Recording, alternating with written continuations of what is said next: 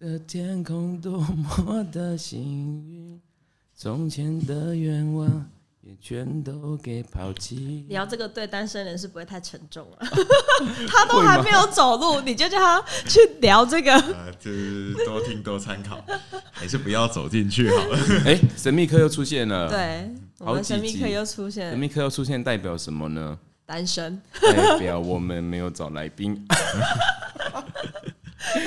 所以要请神秘客来串场。但因为今天要讲的这个主题很难找到健健顺人，要找嗯嗯、要找要跟听众说要注意什么，佳琪律师就在啦，对不对？也是。我们要请人来现身说法，也很尴尬。你让多少的不适任的配偶可以结应该说，的就常我都跟你讲说，平均我一个月大概会拆散一对怨偶，同时我我们希望也可以成哇平均一个月 可以成就两对佳偶。所以哎呦，怎么好好的是快乐分手很重对，要。我我找好找分手找第一个对象就是哎、我们要跟大家说要注意什么嘛。嗯，那第二种对象就是要现身说法、啊。对，但是这种事情在台要湾这个现身说法还 蛮尴尬。所以今天就是没有没有来宾，我们又请神秘客出现的这个目的就是这个，对，所以我们今天就看啊看依照单身的人会想要了解什么。刚刚听到我唱的歌，应该也知道我们要聊什么吧？那你再唱一次。你就是我的唯一，两个世界都变形，回去它很容易。我不要请神秘客接唱了吧？我觉得他他很想唱。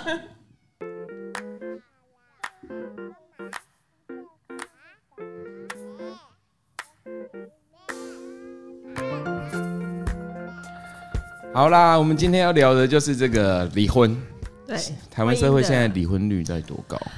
根据最新的资料，我看到的资料大概是平均三对会一对离婚，已平经从过去是四对一对一对会离婚。过去是什么多久的过去？大概我上次看到的资料是二零一七年的资料，好，最新是三，所以这几年内就已又经从在攀升可能两了成五爬到三成以上。三成对三成二零一七年，对，二零一七年四对一对，到现没有，四对一对是很早之前哦。更早之前，那我最新看到的啊，我以为二零一七年四对一对，过了五年已经变成但是但是中总总言总而言之呢，就是近期来看是三对就会有一对，我们虽然要聊这个题目，但是我们今天还是要用很很欢乐愉悦的愉悦来不要太沉重，对我们是要怎么谈，怎么样快乐分手，不适合嘛，不适任嘛，就是跟找工作一样吗？在现在的这个这个情感跟道德的的理解中，嗯好像离婚变得不是像过去。呃，很多人会想说，我们要为了孩子啊，为一直在了再撑下去，再撑对下去。你有曾经起过离婚的念头吗？我吵架的时候谁不会呢？对不对？你有没有？硬 要逼问你，这要看个性啦。嗯对我就从来不会，就是我觉得要好好的面对跟解决问题，而不要就是吵架的时候，我最受不了的就是转头就走的人。嗯，也会会会让我心里非常非常的难以接受。对，所以我们今天刚唱的歌是谁的歌？你有听过吗？你几年次？我八十二年次的八，十二年，所以我一定有听过啦。对，有听过？八十二年是不是有听过吗？当然啦、当然啦、你可能旁边这位八十五年次的，可能才没有听过。你有听过吗？有，都有听过吗？哦。是最近听的吗？没有，本来就。最近从新闻上听来的，像离婚，那他们离婚了吗？离了离了。啊已经离婚了。对。对，对。这阵子就是前阵子全部某一个周末都在看这些事情。然，后大家那个半夜都守在光头前一天，光娱乐线的晚。娱乐线的记者们都没办法休息，他们干嘛都要半夜发文啊？对啊，为什么半夜发文，而且还都漏漏等？我也好希望我半夜发文，因为半夜的话，事情可以发酵的效果效果会比较合他们想要的嘛。哦原来如此，对。但其实基本上呢，不管从福原爱的状况，或者是我们的我们的哄哄事件上来看，嗯，其实就是离婚很简单啊，就是反正离婚很简单呢，要在一起的时候是要两个人合一，你你你情我愿嘛。那对离婚的时候，当双方都有这个念头的时候啦，对是要怎么后续做好小孩子跟财产的安排，其三实是可以。里面就有一对会离婚，这这代表了现在这个社会里面很多人对于离婚是有 有有比较应该说不像像过去那么传统的去认为这件事情是一旦结婚就不能离婚。其实过去很多有这样的执念，所以有很多人对于离婚，他应该要做什么？还是他只是你你大部分遇到的这个离婚的官司啊？当然会到我手上的绝大部分是一定是一方已经不就是不愿意离婚。好，你嗯，这样把画风转换，就是离婚其实分三种嘛，一种就是协议。那、我先问这个问题。大家离婚都会找找律师吗不？一定啊，如果你双方谈好协议离婚，你们大家写好了，对那写好之后有两个证人，然后直接到户政办登记。如果谈好，其实这些流程是可以很快的，哦，对。但是当然，往往是很多可能细节的部分没有办法瞧好的时候，就需要透过律师来处理。嗯，对那你会建议说大家离婚一定要找律师吗？我当然会建议，呃，不是说一定要律师建，自起码要跟律师去做咨询的原因，是因为很多细节其实它还涉及到很多权益的部分，包含小孩子的部分，然后还包含你财产分配的问题。立哦，小孩子亲属权，然后监护权，监护权还以后没有照顾的那一方要怎么看小孩的会面问题？因为其实我会发现，一旦你离婚没有处理好，就等于你小孩子的问题没有处理好，这个在十十十年、二十年之后，会可能会演变的是少年问题，所以我们少年问题又会变成社会问题，然后我们今天就是要透过这半个小时的时间，来面对这么沉重的议题。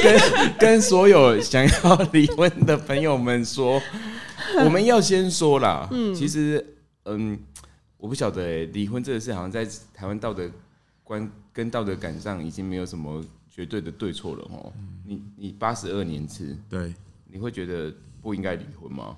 我自己觉得离婚这件事就是，可是我也没结过婚，没有，你会觉得就我单纯的这样就觉得就价值是观来说，不适合，或是没有办法勉继续的话，就不要硬要勉强。那如果是有了小孩之后呢？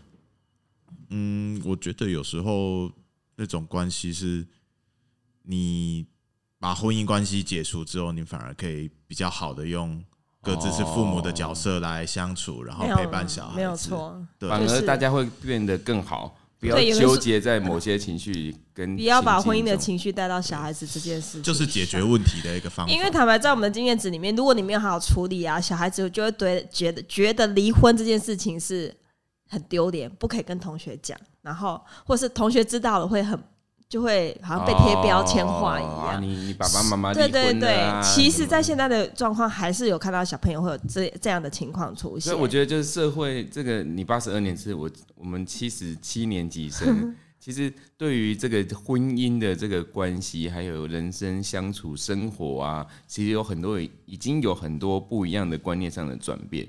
所以，我们今天要用这个机会，跟很多年轻的结婚的朋友说，离婚也不见得是错误的事情。是没有错，我觉得这是一个另外一个生活模式的选择。当你们对啊，当你真的生活有需要面对到这些事情的时候，你应该要注意什么？什么对我们今天就特别请林佳琪律师是做了十足的功课。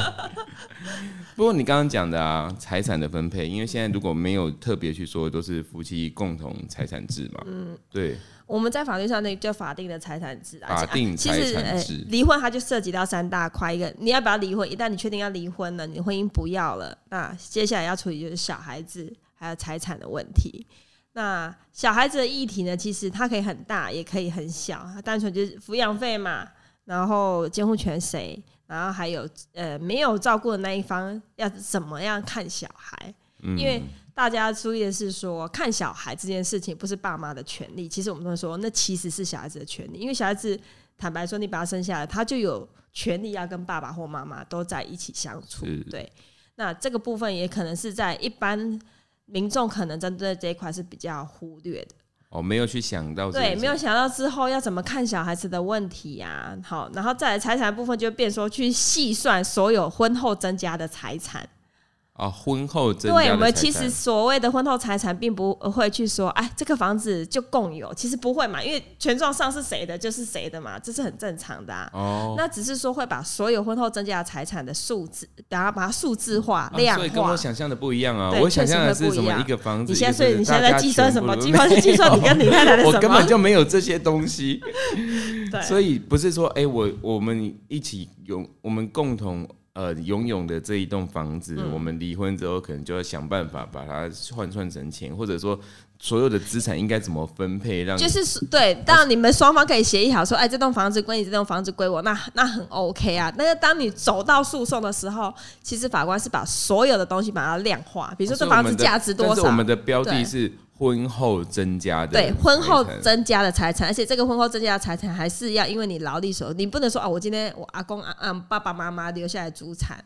那当然不算不在婚后的财产，因为坦坦白讲，它的概念就是夫妻一起打拼所增加的财产。那我想提问，那如果是婚后，然后某一方突然 我继继继承了某一个嗯某一个，比如说你是准备在做什么功课啊？先了解清楚？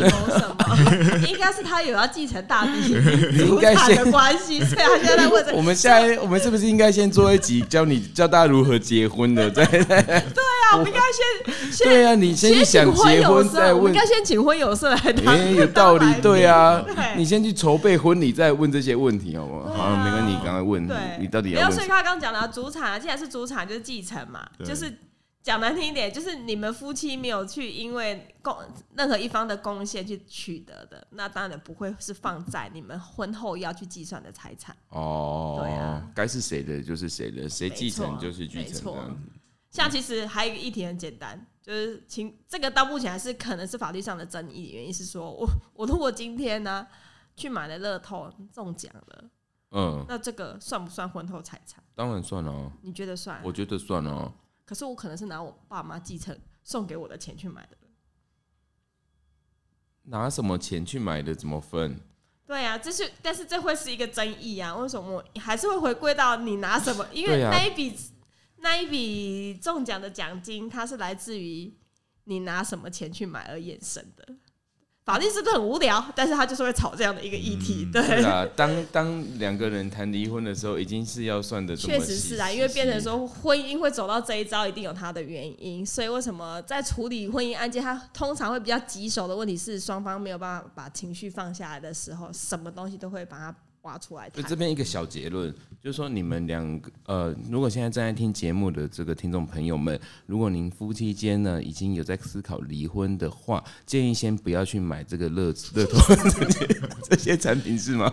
没有错，确实有时候我的 当事人来咨询的时候，他说：“可是律师，我现在好，因为之后要搬出去，我想要买房子，我都会跟他说。”不用急，先不要。啊，这有判例吧？这应该有类似的判例。你说刚刚中奖的那个吗？我记得印象中法务部有说要去看我刚刚讲的那句话，就是说看你用什么钱来买。怎么这个看用什么钱所以为什么？会我们后来当然会攻击，因为我们律师有说，我问法务部说，你今天拿出来一百块，你知道你从哪里算出来的吗？对，所以但是但是这就会变成法律上的争执啊。但大部分的人还是认为说，其实大概他还是第一个，因为他们有贡献呐，他有贡献，哦夫妻之间有贡献是那买的一百块或五十块好，那这个算吗？哦对，这个就会是是法律上互相搞，但是因为可能中奖的人真的没有。还没上法院，咱目前还没有搜寻到相关的所判决以是怎么判那个有有相关的案子后之后怎么判吗？还是两种都有可能？都有可能，有时候就是看法官去衡量，对，没有错你。有在买乐透吗？很少，几乎没有，还好没有。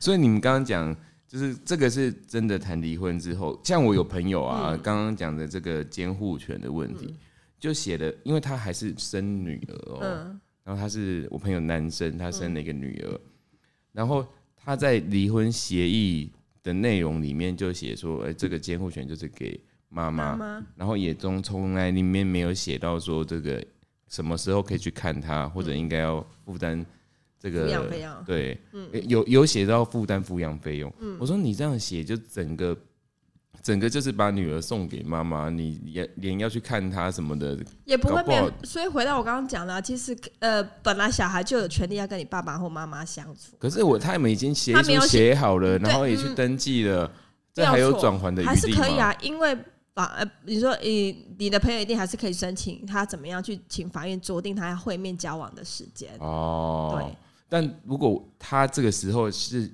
反而想要去争取女儿的监监护护权权的话呢？这时候我们就要要去请他说明有没有什么，比如说妈妈有照顾不周的情况，哦，或者是他不是一个，其实法院这边会很在意的一个东西，就是你到底是不是一个友善的父母。你虽然没有办法夫妻线这条线断了嘛，但是你们还是要做一个合作的父母。嗯而当另外一方很拒绝不让你看小孩或者怎么样的时候，有时候这就会被我们拿来另一方来作为改定要拿回监护权的一个事由。哦，有可能对，是有可能，提但还是要看他相关的他他的是个案情况啦，对啊，你不能说他他不让我看一次，法院马上就会改定吗，不见得，那还是要看他的频率跟他状实际的状况发生。所以其实小结论就是说，改定监护权基本上都是要提出一个，哎、因为谁对方因为什么什么原因不适任作为监护人，对。所以这个理由，所以我想要申请改定监护对，权，一定要要一个是具体的。具体的一个事原因。实出来，对。啊、今天我们两个的工作就是负责做小结，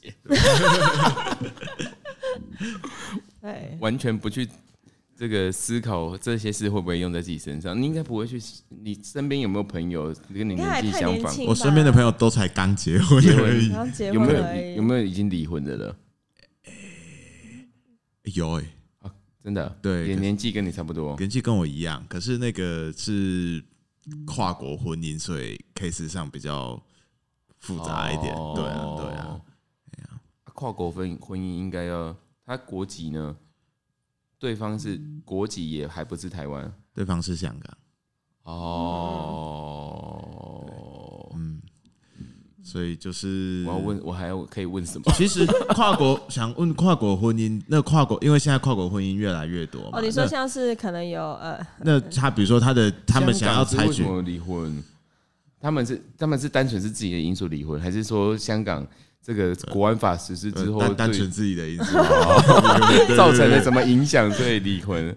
没有，没有没有，并不就是单纯单纯个人因素，对啊，或者说你朋友其实是在这个某为特某特地政党工作，然后你说可能他会有危险不，敢去香港，所以因为也没有就是 相相处的问题，对。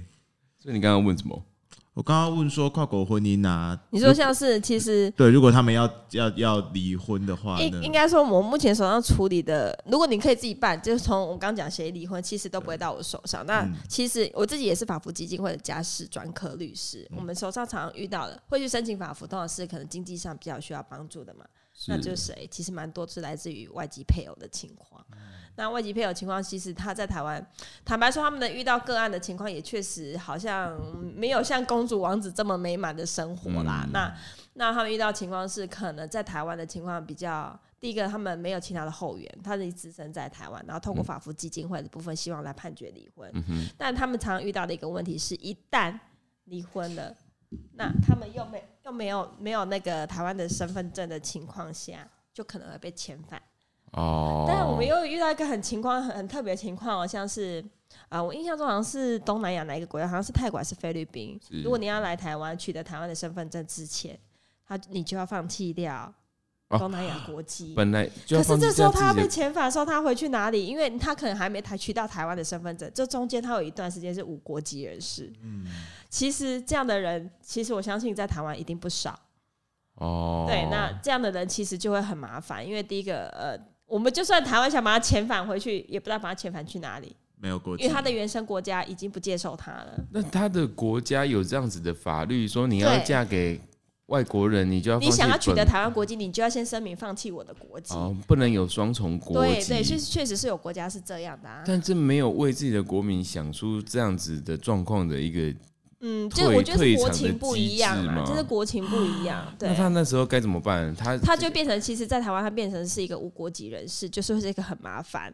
那那这这样，他没有没有办法拘留，他没有拘留合法性的问合合没有合法的问题，所以的衍生其实又是一个有社会问题，社会福利他要去处理。你有遇过这样的的案子吗？也有啊。那我们那当然，这个个案的情况，我们希望可以帮他争取居留在台湾的权利的时候，是希望他可以至少拿到小朋友的监护权，哦。那他就可以合法的移亲在台。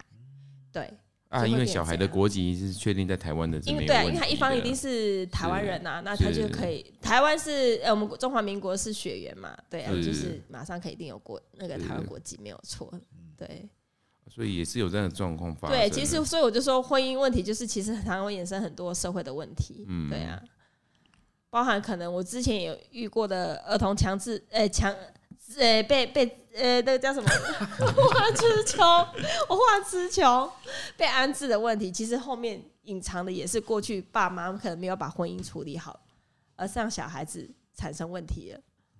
对，像像王力宏这样的状况，嗯，对他，我他很显我不不嗯晓得，但他这这些传闻如果都属实的话，所谓的传闻属实，你是就说是说他可能在婚姻对些对婚姻是不忠嘛，嗯。然后呃呃呃，虽然通奸除罪化，嗯。然后还可能有某一些行为嘛，呃，法在在离婚，如果是真的是付诸诉讼的方式在谈离婚的条件的话，这样子有这些行为的人虽然那个刑处事上没刑法上已经没有所谓的通奸罪啦，哈对，但是一旦你还是跟他人为性交行为，啊，不好意思，我用语会比较没有没有，这是专业的法律词汇，我们都理，解。我们还是可以拿来作为离婚的事由。其实就会是在法庭上是相对会非常弱势的，对不对？没有错所，以每一位，哎、不管男性女性，这个都有可能发生。嗯是大家在婚姻里面要去思考，虽然通奸除罪化嗯了，可是你未来在法庭上要，如果真的呃对方因此为事由要跟你谈离婚的话，嗯你会去非常弱势。也不会都是变说对方可以主张离婚嘛，但是在台湾的法律是。婚姻会走到这样，可能会一方错比较多，错比较多的那一个人是不能请求离婚的。那这样的时候，那你来看呢、比较多的人是不能请求离婚。对，所以呢，什么这是台湾啊很诟很呃台在中华民国法律上讲有点诟病的问题，就是说，哎、为什么当我法院在裁判离婚的时候，要去找看看谁错比较多，错比较少？要怎么分？这要怎么分？比如说，就像你刚刚讲的个案啊，今天今天去外面偷吃的是你，你不能要求离婚啊，因为婚姻会走到这样是你的问题。可是哦其实，在实际的生活面，这两个人就已经不走在一起了。但是不能诉请离婚。对他他没有办法诉请离哦婚，这时候谈判的筹码就会在另外一方没有偷吃那要怎么定义？说是谁错比较多？对啊，所以诉讼 当中，你就会看到双方一直在攻击，但其实法院有时候看到你们双方在攻击的时候，他就觉得你这段婚姻可能没有继续维持的必要了，因为你们已经在 法庭上厮杀了。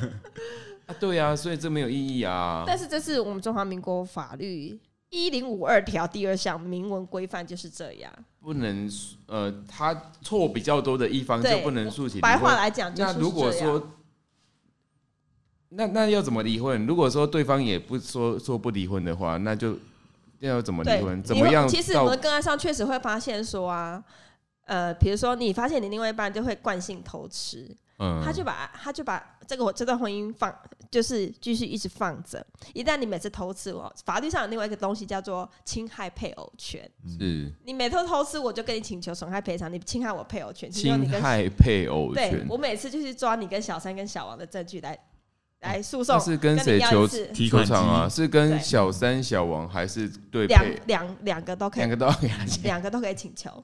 对，你可以连带请求赔偿的这个金额。对，他就把它放着，这个段婚姻关系我就把它放着。每当我抓到你又有什么了，我就去主张一次侵害配偶权。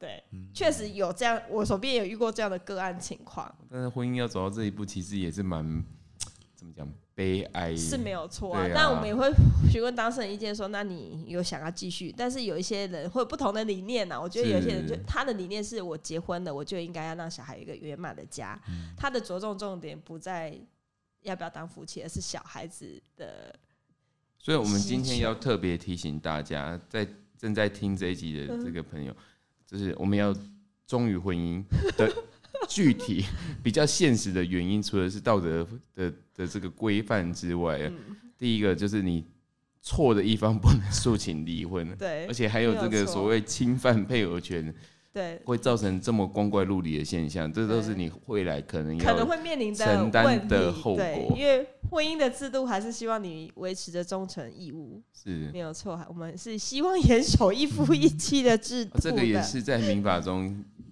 其实从法律的规范，它既然会规范说你不能跟他人为性交行为，其实某种程度就是希望你们做一夫一妻，就是一个忠诚的义务状况的展现。对这要讨论下去，其实就是很深的法律对啊的对啊定义的问题。对啊，没错。但是我不得不说，最近最近有一个地方法台北地方法院的判决，他认为没有配偶权的存在。我觉得这个应该是我们红红的福音吧？我能这样讲吗？啊他开始宣，他认为这是一个很新，但我们认为这个这个食物见解会被废弃掉啦，因为没有配偶权这件事情真的是说什么东西会被废他认为？这个这个判决，哦，这个法官写的判决，他认为说没有配偶权。他里面写说，原因是很简单，他的论述第一个是他认为，呃，但已经刑法除罪化啦。对，那再来是说侵害配偶权，第一个是宪法没有明文配偶权这三个字。那再来是说，哎、那其实其实配偶权它后面大概引申的就是可能我有没有性选择的权利，嗯，性选择对象的这个权利。那会因为婚婚姻就会让我没有办法去选择，有这个权利就要一并放弃嘛？但他的中间有很多论述，但大致上概念是这样。但是我讨论下去们都是人权问题了。对我们法界都还在观望这个这一份判决，有可能是会被废 废弃的啦。对，法律真的没有哪里有明文数定义有所谓配偶权，对对，没有吗？呃，宪法没有没有这样的明文啊。哦，但是我它是从一种人格权衍生出来的啦，嗯对，这个蛮有趣的，我觉得可能国情真的有差，因为我之前看过一些一些文章，他说其实像欧洲有些国家，甚至法国或是日本，他们其实在婚后就是有彼此夫妻之间各自有各自的情人，是蛮普遍的事情。你说像换妻或是对什么，有没有？他就是我还是跟你是夫妻，可是我也有另外一个谈恋爱的对象。哦，对啊我觉得是国情，特别是我们亚洲，可能针对这个部分是比较保守一点。所以今天是利用这个机会让大家知道说，这个我们还是要想办法来维持我们，哎，结婚前先想清楚。所以你当一个婚姻的前辈，要给大家一些建议啊。我们你但没有，我觉得要不要结婚，跟你要不要结束这个婚姻，它没有对或错的问题啊。嗯甚至我都会跟当事人说，你你你不代表争取要不要争取监护权，他也没有什么对错。没有说我今天假设我不争取监护权，我就是错，没有。我觉得那是价值观的选择，或者生活模式的选择，都没有对错问题，只是怎么样好好的理性安排事情，那才是理性安排才是重点、啊，才是重点。我觉得对吼，两个人被公离婚的时阵，基本上都已经讲不出好话来了。是没有错，一定都是厮杀的啊、不管是自己也好，嗯或者说，我觉得最可怕的，这不管是男女谈分手、谈离婚，嗯，最可怕的其实是两方本来身边的人，其实大家都是好朋友，嗯，就会忽然间为了他们两个要分手或离婚，整个生活圈要隔离。隔离，然后或者说有的人比较。可能他的性子就是比较看不过去，他就会开始讲说对方哪里不好，然后这我靠几个几细给公一堆，人际关系风暴，对，对。这个其实是呃，单这这段关系里面的这个主要角色要去思考的问题。我也觉得说，大家身边的好朋友可以呃，不要造成他们有任何波及到第三人的情况，对不对？对有任何有带情绪去做没有办法理性思考的这个判断的现象发生，其实都会是对关心来说是造成伤害，而且是很可惜的。对对。对，所以我们就找个律师好好谈就好了，就是用理理性的安排，不管是小孩或是财产，对对对因为我们就像我刚刚讲，最害怕的就是把这个问题暂时好像停止了，但是是把问题留在可能没有好好对待小孩或是财产案问题，又后续又会把留了一个尾巴，那问题只是在十年、二十年之后又再发酵一次而已。对哎，刚刚那问题可以再问一次啊？哎，可以再讲一次？你就是说有什么奇特的离对啊婚？有没有比如说谈离婚谈到一半决定复合，或是我不离了这种？很少，我只能说非常少啦，因为大概会走进律师事务所，大概有九成九都已经非常坚定的意念的了。你有遇过吗？你说遇到过吗？就是忽然间两个又如胶似漆，也没有到如胶似漆，这也太真的很。我们服务案件有遇到过啊，里长有分享啊，公大刚玩 gay 都没叫你就去调停，玩 gay，结果隔天两个又手牵手在外面连散步啊，应该是那种那个感情互动很激烈的夫妻，大部就是分都是如果愿意再回去复合，都是要开出相当的条件出来。所以真的走到法律事务所、对律师事务所去的，其实很难再再手牵手去散步了吧？几乎还是走进来说你吃饭，那是某扣点的啦。走进来说我要离婚，然后两个手牵手又走出去说 我们回家了。说好，呃，我走遇过一个个案是，譬如说，反正他偷吃的是先生呐，那先生说好，我现在把我名下的房子就也转给你。那从今以后我我怎样，就是会有所谓的呃那个叫条件都谈出来。那后来妈妈的想法是说，嗯，太太的想法是说，她为了孩子，那好，那你过户完就让你过户。你刚刚有讲一个那个谈完，然后协议书都签写好签好了，然后应该要到户政事务所去登记，结果那个人坐坐电车跑掉，就跑掉是什么状况？就是，譬如说他在我事务所，我们都签好离婚协议书了嘛，那我也是证人之一，我就已经也用印，反正整份文件是完整的了。他只要去户政抽个号码牌登记，这个事情半小时内就会结束。但是另外一方在去户政的路上跑了，老公还是老婆？老公，男生对不想面对我原因不知道，但是他就是跑了，他就说他不想离婚了。啊。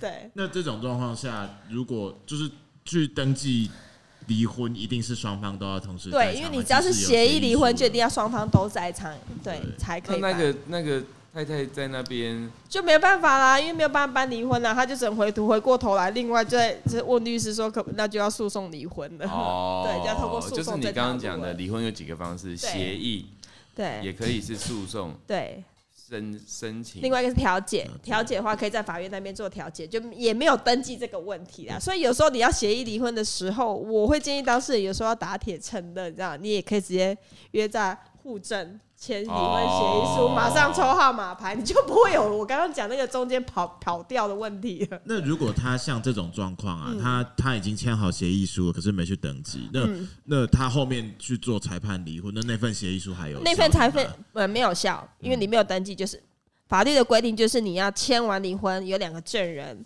然后所以你才可以要去办登记，整套做完才叫做有效的离婚。可。是我那我如果约隔天，然后可以啊，没有拿差，拿着同一份协议出去是也可以啊也可以有没有期限效力啊？没有，哦原则上是没有，因为你们两个一起去办，但户政人员也不会太大意见，他就核对完身份就 OK 了。了解，我还遇过一个个案情况是，我打的诉讼是确认婚姻关系存在，为什么？因为他离婚上面的证人是他们自己签的。诶啊这个也是要提提醒听众朋友，是最好你的证人是从头到尾看到你们两个离婚的，有确认过你们有离婚的意愿的。协议过的，，对，不要随便去拿爸爸的印章盖啊，拿谁的印章来盖还。要签名不是吗？还是看印章就可以？呃，原则上这个户证都不会去实质认定，但是通常会呃会确认会达到这种诉讼的问题呢，是因为后续发现另外离离婚的另外一方忽然财产有增加了，或什么其他问题因素了，哦他回过头来吵，这时候我们就会去确认一下你们离婚的过程，会不会证人从头到尾都没有出席，也不根本不知道你们要离婚。那你遇过那个是证人自是自己对，他就企，图蒙混过关 对他就是他没有他的他的证人栏位，就是直接拿爸爸的印章来盖。哦，这个证人根本从头到尾不知道，没有见证你们确定跟你们确认过要离婚的意愿这件那这样又。有伪造文书的问题哦。某种程度来讲是没有错的啦，对呀、没有错。想离婚讲成这样 子，对对对，就找不到证人，因为其实房间，我我一般社会上大家其实不喜欢当离婚证人证人对啊，啊，一一方面是不想要让其他无关的人士知道这件事情，嗯对，嗯。所以就变成说，他离婚的这个证人，大家都拿印章乱改，其实不能的那你有没有看过那种很奇怪的离婚协议的条件？条件吗，对啊，很特别。理由比较多啦，离婚的理由啦，离婚理由一定是千奇百千奇怪的百怪。那啊你！说条件哦、条件大概其实袜子脱了不，袜子脱了不放洗衣篮，这个也可以是离婚的理由跟。内衣混在一起，或者说这个不掀马桶盖就上厕所。我觉得怎么觉得这次他跟他他他太太跟 你太太跟你吵架的事情没有人因为这些离婚吗？多小的事情都有可能啊。嗯都有可能，但对啊夫妻本来就那个事情就是从小从很多小事情累积成大的啊、煎鱼肚，煎丝木丝木鱼肚，竟然把中间那个黑黑的那个鱼肚的油刮给刮掉，居然把那个刮掉熊好假呀，对啊，哦，这是我小 你听过了吗？是你听过还是亲身经验？我不是我听我对我一个亲戚啊，我小时候先说你亲戚就是你吧。不是我小时候就是去他家，然后煎鱼肚的时候，我就听到我亲戚的婆婆在讲说。啊，这真一头感觉好开，所以反正千奇百怪的离婚理由都有都有啦。对，那有什么奇怪的离婚的协议吗？协议哦，因为大概我觉得有时候协议是。很多的协议是我们看到他写的很多很不足的啊。另外提到一笔赡养费啦，很多人都被新闻误导，以为说我一旦离婚就会有赡养费。所谓的赡养费是让一方可能在婚姻关系当中他都没有去工作的人，那你忽然离婚嘛，他没有经济支柱嘛，那法院可能会准予有赡养费这件事情。但发现赡养费金额也不是像新闻讲的动辄几千几百万，不可能。这要看大家的财力状况啊。对，那所所以他通常赡养费的目的是希望呃离婚后的大概一年左右时间。你会让你自己有一个谋生能力，你有办法去找到工作，所以它底计算基础其实你就抓一年的平均工资而已，有点像失业补助这样子，有一点点那种概念，因为 但是因为他过去都在家庭付出嘛，对啊，那你忽然离婚，那他生活上可能会马上出现一些状况，所以很多人来找我离婚就说，那我要跟他要三百万五百万。那我过去的青春什么的，那其实还是理性思考啊。其实法律上在这些情这样的诉求，可能是比较没有道理一点，没有没有依据的啦。对，大家也在讲家事有几职，其实其实大家真的不要小看在家里面要做要要从事这些家政的的事情，其实是真的很辛苦。那个我认为，如果把它变成职场换算成他应该要得到的薪酬的话，嗯其实不会比。我在外面工作的另外一方还对，大家要重视这个事情，没有错。你有遇过什么神秘客？遇过什么奇怪的服务案件？我有听过一些很很有看过蛮有趣的离婚协议书啦，就是它的协议内容就就是就是双方嘛，那其中一方是是就是持家的，一方就是在外面有经营公司。嗯，那那因为因为经营公司这一方。他在外面有很多负债，他虽然经营公司，可是有欠债，然后所以其实，在他们可能要谈协议离协议离婚的的那个当下，他可能没有很多财产可以拿出来，嗯嗯，所以他们协议离婚的条件就是经营就是经营公司的那个人的公司营业额要是到比如说两亿或几亿元以上之后，那这个公司的股份还有负责人的这个权利就要过给。另外一方这样子，可问题是就是一个 什么时候？不确定性，带有不确定性的东西，有梦最美，搞不好搞不好五十年后公司真的它的营业额到几亿，那可是你你是一个外人的情况，你怎么知道公司营业额到哪里？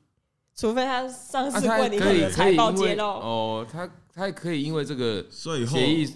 协议内容就去要求说你要可以啊，但是但是我相信等到到诉讼，后来有帮他们修正，好像就是要先让另外一方先当公司的监察人。哦，对他才还才有办法，才有办法去调些资料，对啊。没想的蛮贴心的，先当监察人，满足他的那个营业额超过几亿元就可以是那个过度股权的事情。对，这个真的是，所以冷静理性。我觉得是我们这个不短面面对什么样的工作最基本，就算婚姻当中，我们也是要冷静理性。神秘客还有什么要请教律师的？冷静理性，怎么维持冷静理性 很重要，所以说三次。冷静理性啊，对，还是希望大家好好的来面对每个人，两个人相处不可能都没有问题啦，这是骗人的，对啊。好好的面对这些问题，好好的两个一起坐下来谈谈怎么样解决的方法。如果非得走到离婚这一个这个步骤不可的话，也要好好的对于未来的这个小孩子的监护权或者说财产来好好的谈一下，该怎么样来。达成协议，那是最好的方式。